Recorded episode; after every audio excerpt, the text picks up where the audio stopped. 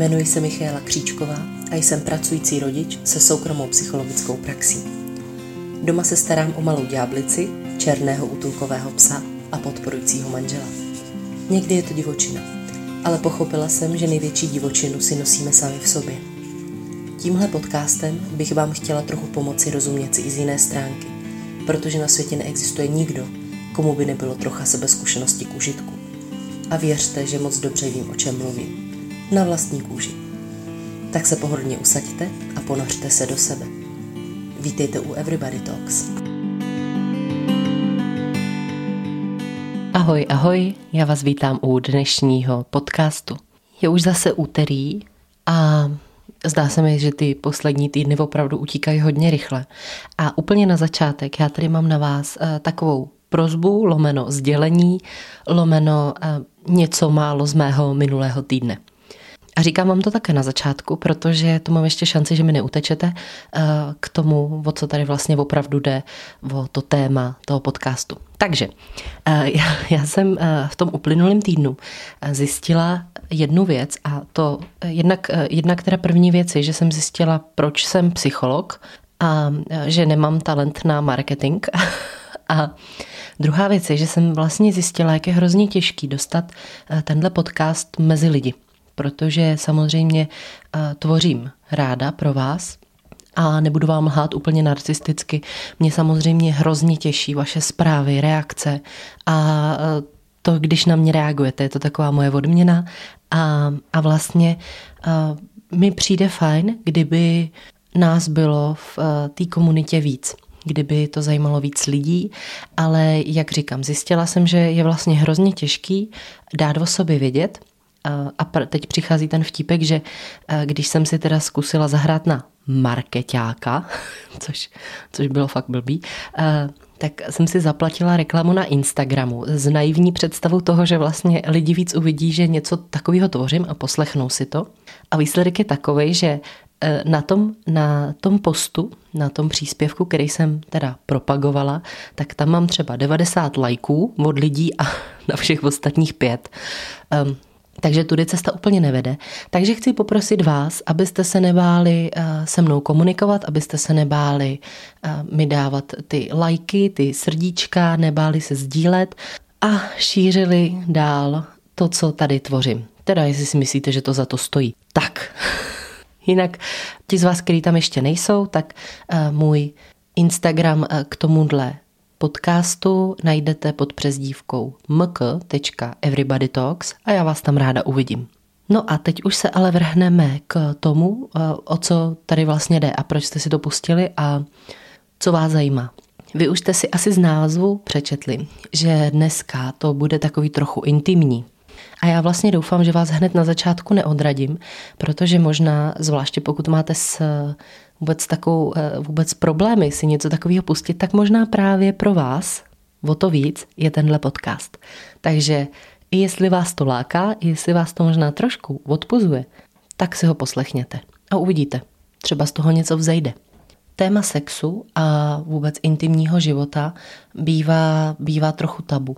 Buď bývá tabu, anebo bývá prezentován v takové extrémně lascivní a vlastně nerealistické formě asi nikdy nebylo snažší než uh, teď se dostat k pornografii um, a nikdy nebyla vlastně nahota tak, tak uh, viditelná všude možně.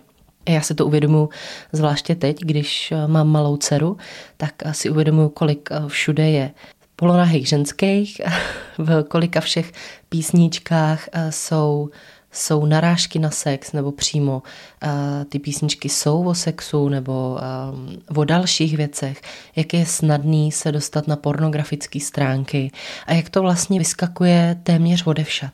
Takže uh, je to takový paradox. Uh, lidi se stále bojí o svoji sexualitě a svým intimním životě mluvit a na druhou stranu uh, dneska vidíte ženská prsa a případně kopulaci skoro všude. Takže v takovémhle teď žijeme světě. Ale já bych se tady chtěla odprostit od uh, té lascivní a uh, nerealistické polohy sexu a chtěla bych se pobavit o tom, jak vlastně intimní život je ve spojení s naším partnerským životem a v jeho spokojenosti a nejenom ve spokojenosti partnerský, ale vlastně i v té osobní. Věčný téma a takových těch jako různých debat a diskuzí je sexuální život.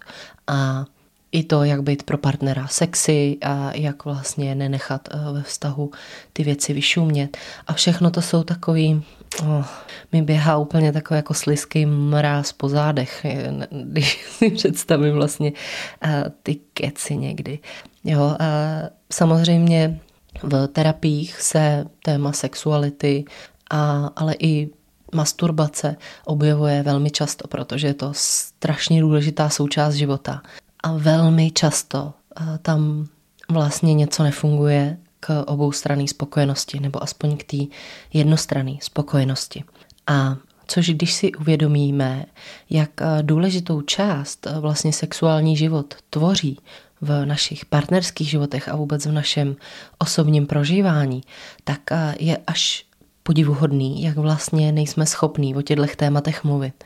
Já se přiznám, že když jsem studovala psychologii a vlastně poprvé jsem se dostala do takové konfrontace s tím na jednom, na jednom semináři, že vlastně sexuální život je eh, téma, který se na terapiích objevuje a mě to opravdu do té doby nenapadlo. Jo. Nechápu, jak je to možný, ale nenapadlo. Takže ve chvíli, kdy já jsem poprvé zjistila, že vlastně tohle je něco, o čem budu s lidma mluvit, tak mě polil pot. A vlastně jsem se strašně styděla, bála jsem se a myslím, že první rozhovor o sexuálních věcech, um, no, že asi jsem nebyla nejlepší terapeut na světě a nejprofesionálnější, protože si myslím, že jsem se vlastně hrozně styděla. A samozřejmě teď už je to eh, tak jako eh, normální součástí jakýchkoliv rozhovorů, zvláště těch terapeutických, že eh, naopak samozřejmě pro tu druhou stranu to bývá těžký v tom, že spolu boříme nějaký mýty a já pomáhám snímat tabu z těchto témat a možná ještě těžší, než mluvit o sexuálním životě mezi partnery, je těžší mluvit o masturbaci. No a samozřejmě právě u ní to všechno začíná, protože masturbace vlastně je náš první kontakt s naší sexualitou, když všechno probíhá tak, jak má a nedojde k nějakému násilnému seznámení se sexuálním životem. A takže masturbace je takový jako první krok k tomu vůbec, eh, zjistí, kdy zjišťuje ten daný člověk, co mu dělá příjemně, co mu dělá nepříjemně. Vůbec si projde tím, že eh, to je normální, že je normální cítit takovéhle příjemné pocity a že to je něco, co se dělá jenom v nějakém prostoru soukromém, kde eh, vlastně nemá nikdo tomu, co přihlížet. A vlastně to dítě, protože tohle se ano děje v dětském věku, už, už malí děti eh, si sahají na pohlavní orgány a zjišťují, že vlastně jim to příjemný, nebo že to vytváří nějaký libý nebo nelibý pocity. A takže vlastně to je takový jako první kontakt, kdy to dítě zjišťuje, že něco takového je, vůbec existuje a že to teda má nějaký svoje pravidla. Třeba právě u osob s nějakou mentální retardací nebo a podobnou problematikou dochází mimo jiný eh, často k tomu, že vlastně eh, zrovna problematika sebeuspokojování je taková jako obtížná vlastně dělat to v soukromí. No, pak se stává, že tyhle lidi dospělí to třeba dělají na veřejnosti a ty jejich vychovatelé, ty, kdo jim pomáhají vlastně fungovat, tak pro ně je tohle o to náročnější, že to musí brzdit, protože to zůstává v takovýhle jako pudový fázi. Takže vlastně masturbace je něco, s čím se všichni tak nějak jako potýkáme od dětství, ačkoliv to možná zní v této souvislosti divně. A je to vlastně hrozně důležitá součást našeho našeho sebepojetí, našeho budoucího života.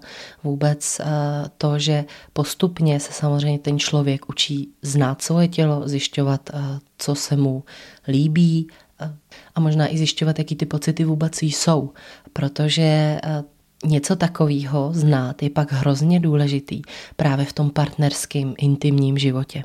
Ono eh, samozřejmě všech, eh, ve všech těch pornografiích to vypadá strašně snadno a, a vlastně to vypadá, že k tomu je potřeba jenom, eh, jenom pár pohybů a že to stačí. Ale a vlastně čím dřív mladí lidé koukají na pornografii, tak tím častěji se pak stává, že ty jejich myšlenky o tom, jak má sex vypadat, takže jsou hrozně zkreslený a že vlastně už od poměrně útlýho věku dochází k tomu, že představy o sexu jsou nereální. A, zase už se tady objevují pak jako první, první mindráky, když to tak řeknu, z toho, že ne všechny údy jsou dlouhý jako to, co je vidět ve videu a taky ne, že všechny ženy potřebují svým hlasem vysklít okna, když to na ně přijde a vůbec celkově a vůbec celkově to přehrávání a všechno vede k tomu, že vlastně ty mladí lidé, lidé jsou pak velmi vzdálení od toho, jak to vlastně dělat, aby jim to bylo příjemné. Velmi často se objevují takový odosobněný sexuální prožitky, kdy vlastně se například ty sexuální partneři hodně střídají a dochází opravdu jenom k takovému jako uspokojení toho vzrušení, ale ne uspokojení toho fyzického, zvláště pak třeba pro ženy. A ve chvíli, kdy teda se jedná o partnerský sex, tak ani tak velmi často, ani mnoho jako ne, teď jsem chtěla říct starých párů, tak jsem to nemyslela. Myslela jsem dlouhodobých párů. Dlouhodobých párů má problémy mluvit otevřeně o tom, co mají rádi, co jak potřebují, a, a nebo třeba, nedej bože, navigovat toho partnera, aby, aby vlastně uh, mohli dosáhnout orgazmu třeba, hlavně ženy. Uh, velmi vysoký procento žen uh, orgasmus předstírá. A myslím si, že eh, což už samo o sobě je vlastně jako zvláštní, že jo? A že jednak ve chvíli, kdy muž pozná, jak vypadá orgasmus u ženy, tak, ehm, tak se pravděpodobně nenechá jen tak ehm, tím falešným ukonejšit a věřit tomu, že to je pravda. A, takže ve chvíli, kdy žena předstírá orgasmus, tak pravděpodobně něco takového dělá dlouhodobě v tom vztahu a vlastně ochuzuje oba dva o, o vlastně asi tu nejhezčí část eh, toho sexu, o to splynutí, o to propojení, o to, o to, kdy vlastně ten čas přestane existovat a kdy jsou jenom ty dva lidi. A protože a samozřejmě tady se zase už objevují i jiný podcasty, eh, ty starší, tak ve chvíli, kdy my máme problémy se uvolnit, máme problémy eh, pracovat se svými myšlenkama tak, aby nás neatakovali, tak eh, samozřejmě pro nás může být problematický se ponořit vůbec do toho sexuálního prožitku. Zvláště pokud vlastně tam neprožívám jako žádný speciální pocity a je to teda eh, o tom, je to teda o tom opravdu jako pohybu ukončeným mužským orgasmem tak v takovýchhle chvílích opravdu ty dva se asi na sebe moc nenapojí. A pak vlastně postupně se velmi pomalu, ale jistě vkrádá do vztahu frustrace. Pokud nejsou muž a žena, nebo prostě ti dva, nebudu tady mluvit o, um, o dalších sexuálních praktikách, prostě zůstaňme u dvou lidí, tak uh, pokud ti dva na sebe nejsou uh, napojeni ani v tom sexu, tak vlastně pak um, asi hodně těžko vůbec dochází k tomu, aby spolu byli napojeni v jiných životních oblastech, vůbec v emocích, eh, ve společném prožívání, tak eh, vlastně už to, jak funguje ten sexuální život, bývá odrazem toho, jak fungují, jak fungují i další věci, hlavně ty komunikační ve vztahu samotném. A určitě se stane, že eh, ne vždycky na to oba mají stejnou chuť a někdy se stane, že to je horší, někdy se stane, že to je lepší. To si myslím, že je asi úplně normální. Ale pokud se vám to děje po každý, a pokud třeba žena řekne, že měla za svůj život jednou orgasmus a ten muž o tom neví a že vždycky to jinak jako přehraje, aby měla klid, tak uh, očividně je něco, uh, něco v tom vztahu, o čem by stálo za to mluvit. A ten vztah by vlastně mohl spoustu věcí zažívat líp. Nebo ne líp, ale intenzivnější. A nejenom ty sexuální prožitky, ale hlavně ty emoční. Takže na ženy je dáván tlak o eh, hlasitém prožívání, na muže je dáván tlak o eh, nekončících erekcích a to všechno tak jako postupně vede o tom, že vlastně třeba stále velk, jako hodně mužů má potřebu brát různé stimulanty, uh, Viagry a podobné věci, proto aby vlastně dostály uh, tý, uh, tomu aktu, jo, aby teda byly dostatečný. Uh, Přitom takové věci jako stres, jiný vypětí, nějaký emoční prožívání, negativní, nebo i nějaká jako nemoc, to, že se člověk necítí dobře, přechází to, to jsou všechno věci, které ovlivňují samozřejmě náš psychický a fyzický stav a i tu erekci, jo, nebo vůbec jako to, jak eh, mám chuť na sex, jak jsem schopen, schopen se naladit na tu činnost. A ve chvíli, kdy se přemáháme do těchto eh, činností a jenom aby teda proběhly, aby byl takzvaně klid a splnili si ty dva manželskou povinnost, tak zase eh, vlastně odstraňujeme jeden z hrozně důležitých signálů pryč. A a nevnímáme ho a neposloucháme, že vlastně to, že nemám třeba chuť na sex nějakou dobu, mi může říkat, že možná nefungují jiné věci, které vlastně bych se mohl věnovat. Já eh, tím, že nemám chuť na sex, tak si to svedu, já nevím na co, že třeba jsem frigidní, nebo že prostě eh, sex asi nikdy nebudu mít rád a předstírám, že je všechno v pořádku a zase vlastně beru další jako symptom, který mi může být nápomocný v nějaký komunikaci. A třeba mě upozornit na to, že mm, nejsem s ničím jiným spokojený, tak já zase předstírám, že ho nevidím. A vlastně dělám všechno pro to a beru léky a, a pracuji s myšlenkama tak jako abych to vydržel.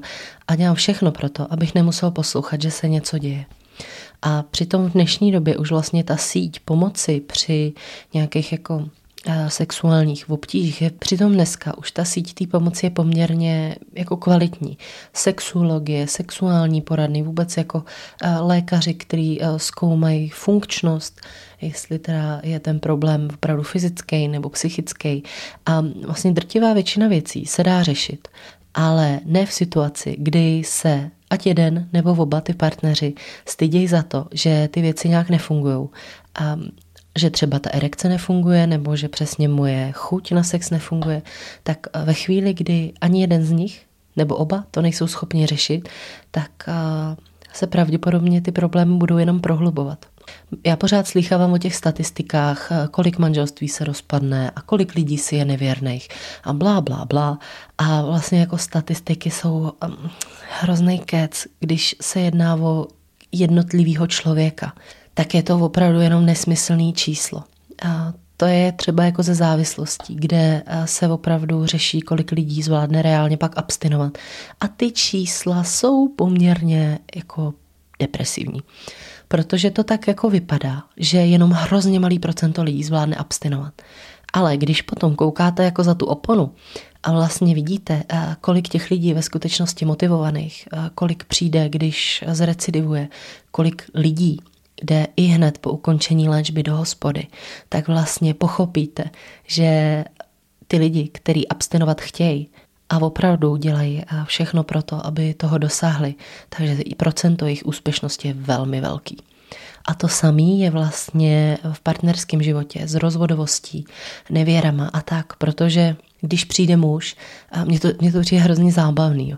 a přijde mi hrozně zábavný, když ty kolegové, nebo kolegové, to nejsou moji kolegové, ale když ty psychologové vlastně mluví o tom, jak ty muži jsou lovci a jak nevěry jsou přirozený a zapírat, zapírat, zapírat, tak, tak vlastně já si někdy říkám, co to je za kravinu.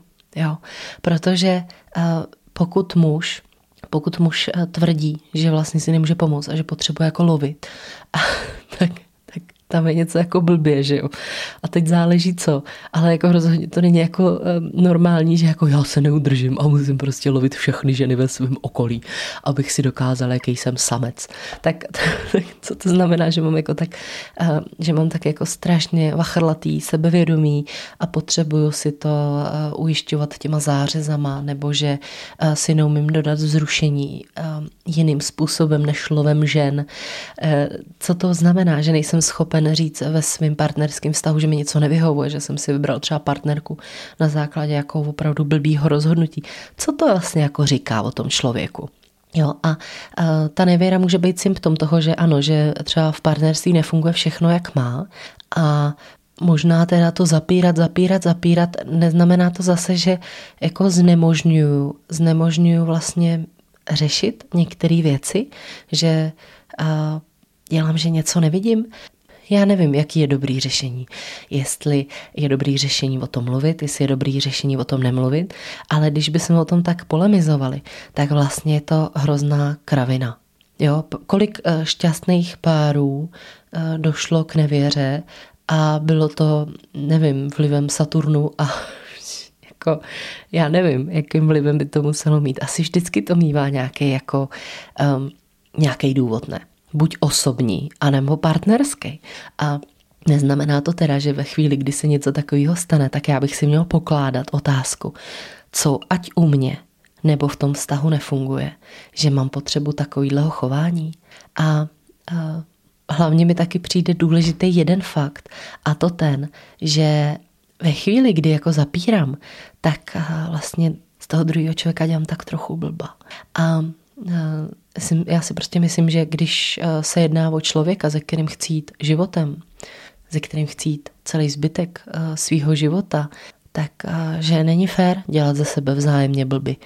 Takže Eh, těžko říct, eh, těžko říct a jestli heslo zapírat, zapírat, zapírat má být heslem ke šťastnému a spokojenému stavu, eh, tak je to prostě hrozný kec. Ale samozřejmě nevěry existují, budou existovat, budou sedít a můžou sedít opravdu i v nějakém jako šťastném vztahu, můžou se, můžou se stát, proč ne? Ale v ten moment je asi důležitý opravdu se snažit porozumět proč a a možná, když porozumím proč, tak uh, už nemám potřebu to řešit s tím druhým partnerem, uh, ale je to zase asi nějaký signál, ne, pro vás. Uh, je hrozně alibistický předstírat, že vlastně to, co dělám, je vlivem náhody. A že to vlastně nemá žádný význam, jo? že to, co dělám a to, co cítím, je prostě náhoda a že bych si toho neměl všímat. A ano, někdy to může být třeba tohle všechno, uh, následkem toho, že můj sexuální život je zoufale neuspokojící. Ale myslím si, že zase tady by v první chvíli nebo v první fázi mělo být a fungovat nějaký napojení na sebe. A to, že já si jako jedinec uvědomím, že vlastně pro mě to, co zažívám, není uspokojující a že třeba to chci jinak. Že vůbec mám tu znalost, třeba právě z té masturbace, že ty pocity můžou být jiný a jak vůbec vypadají ve chvíli, kdy tohohle napojení jsem schopen využívat pro sebe a vlastně díky tomu si všimnout třeba svojí nespokojenosti a frustrace, tak ho vlastně můžu využít pro, pro to partnerství samotný, pro ten růst. A zase, jako už jsem mluvila v minulých podcastech, tak i tady je hrozně důležitý to, jak o tom mluvím s tím druhým člověkem, to jestli vůbec na to komunikovat, to nepotřebuju vlastně nějaký bezpečný prostředí, třeba tu sexuální poradnu nebo vůbec nějakou jako partnerskou terapii. A tohle jsou, já uznávám, to jsou strašně citlivé věci, ale vlastně si myslím, že je hrozně nutný umět si uvědomit, proč jsem v životě nespokojený, nebo proč mám nějaký pocity a jestli prostě mojí jedinou indicí k tomu je, že nesnáším sex, a, nebo že nemám rád sex se svým partnerem a že s mým partnerem třeba nikdy nemám orgasmus, a nebo že já sama eh, jsem nikdy nebyla schopná nebo jsem nikdy vůbec neprováděla jako masturbaci a nevím, jaký to je vůbec, jaký uh, jsou, jaký, co, co to je, jak poznám, že se mi něco líbí, tak uh, to jako asi bude jedna z odpovědí vlastně, kde a proč začít. Uh, ono není žádný hrdinství žít život, kde se přehlížím a který jen tak jako prožívám.